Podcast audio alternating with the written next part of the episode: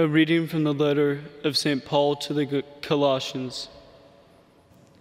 Brothers and sisters, from the day we heard about you, we do not cease praying for you and asking that you may be filled with the knowledge of God's will through all spiritual wisdom and understanding, to walk in a manner worthy of the Lord, so as to be fully pleasing in every good work, bearing fruit and growing in the knowledge of God strengthened with every power in accord with his glorious might, for all endurance and patience. With joy, giving thanks to the Father, who has made you fit to share in the, in the inheritance of the holy ones in light. He delivered us from the power of darkness and transferred us to the kingdom of his beloved Son in whom we have redemption, the forgiveness of sins. Verbum Domini.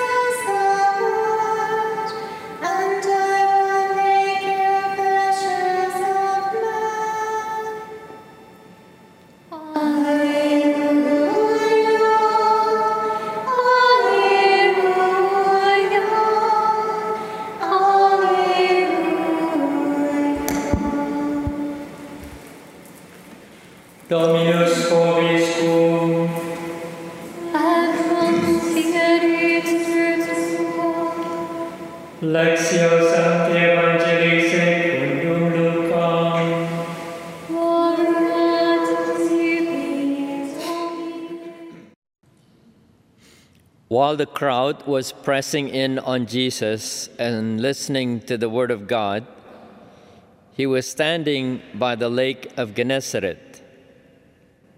He saw two boats there alongside the lake. The fishermen had disembarked and were washing their nets. Getting into one of the boats, the one belonging to Simon, he asked him to put out a short distance from the shore. Then he sat down and taught the crowds from the boat.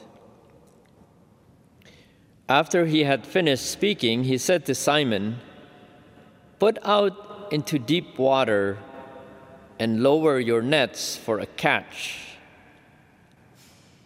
Simon said in reply, Master, we have worked hard all night and have caught nothing.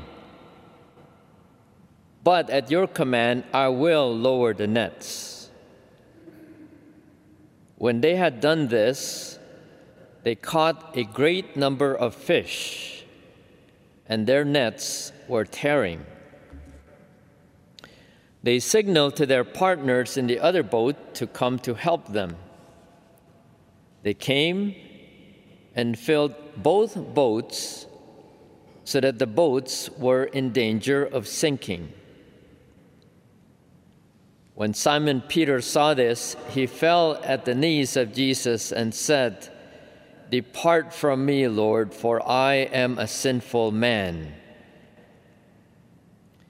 For astonishment at the catch of fish they had made seized him and all those with him, and likewise James and John, the sons of Zebedee, who were partners of Simon. Jesus said to Simon, do not be afraid. From now on, you will be catching men. When they brought their boats to the shore, they left everything and followed him. Verbum Domini.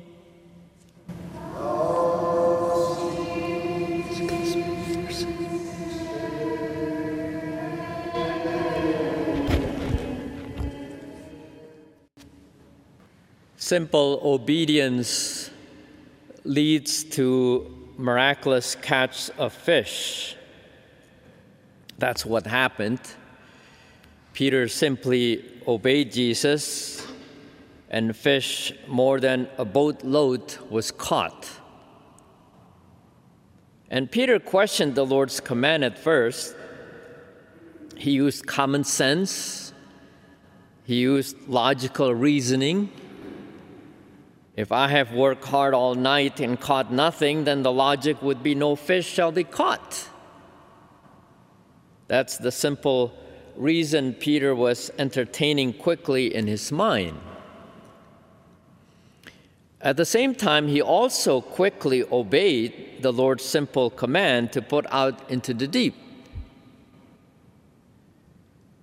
Master, we have worked hard all night and have caught nothing, but at your command, I will lower the nets. Simple obedience leads to miraculous catch of fish. And surely obeying to cast the net for a great catch of fish is very exciting to see and to experience. On the other hand, obeying God's Ten Commandments and the church's precepts often don't excite us much because we don't see the immediate effect like we would for the two boats load of fish caught in one casting. Or obeying to take up the cross the Lord permits us this day. I don't know about you, but it's not very exciting. It's not very exciting because we don't see what that's doing here and now except pain and struggle for ourselves. Yet simple obedience leads to miracles the Lord wishes to perform. Mother Angelica once pointed out how Our Lady our Lady, the Immaculate Conception, the sinless Virgin, one who had no sin whatsoever in her life, in her entire life, She suffered with her son. She suffered with her son. She said, Mother said, You've got to suffer with her son too. And so do I. Jesus says, Take up your cross upon yourself, and I will help you with it. Learn of me. And Mother said, We don't often think of God trusting us. When we have crosses and more crosses on top of them, God is trusting us. Mother said, If you accept them obediently and go forward with His help, your soul is being purified bit by bit and becomes more beautiful before the Lord. There's the miracle. There's the miracle, the transformation of our souls to become beautiful before the Lord. We transform from glory to glory until we reach the eternal glory of heaven. Simple obedience to God leads to miracles, just like what happened today in the gospel. One of the one of the chapters i know i'm the only friars here but one of the chapters of the friars constitution is on obedience.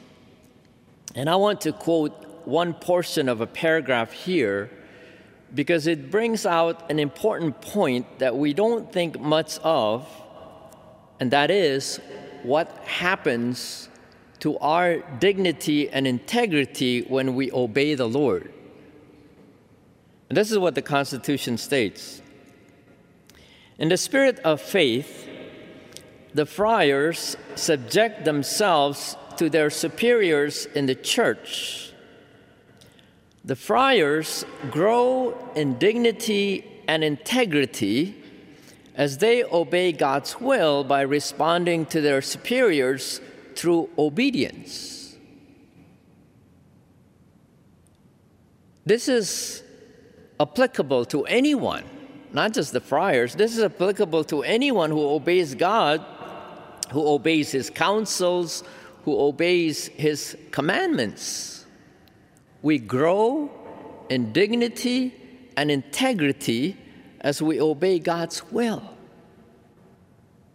There's the miracle that happens in our souls the growth in dignity and the growth in integrity.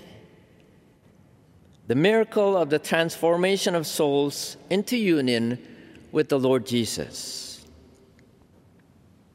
And for us religious, we have a specific counsel. Well, all the counsel are supposed to lead this, but a specific one that helps us to be more in union with the Lord Jesus, and that is the vow of obedience. Again, I quote here from the Friars' Constitution, where we quote our uh, foundress, Mother Angelica. She said, The vow of obedience is the vow of union and sanctity, for it looks for every opportunity to unite the will of the religious with the will of God as it makes itself known in the present moment. So, this is one miracle that we don't think much of either. The miracle of our lives is having our will united most perfectly with the will of God. Uh, it's obviously not an overnight process, it's the journey of a lifetime. It's not just during novitiate or first profess or so it's a lifetime.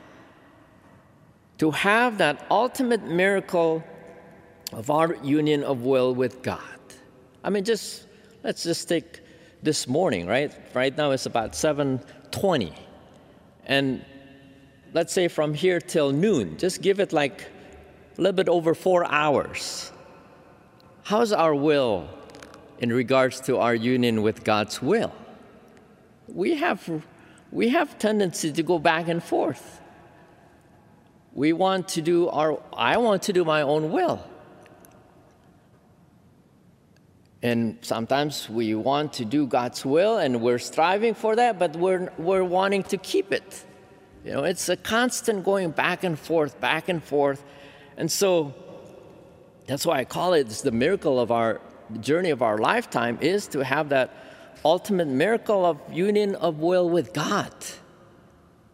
Just like the Lord's expression in the garden, not my will, but thine be done. The Lord's obedience to the Father leads to the miracle of mankind's redemption. Simple obedience leads to miracles.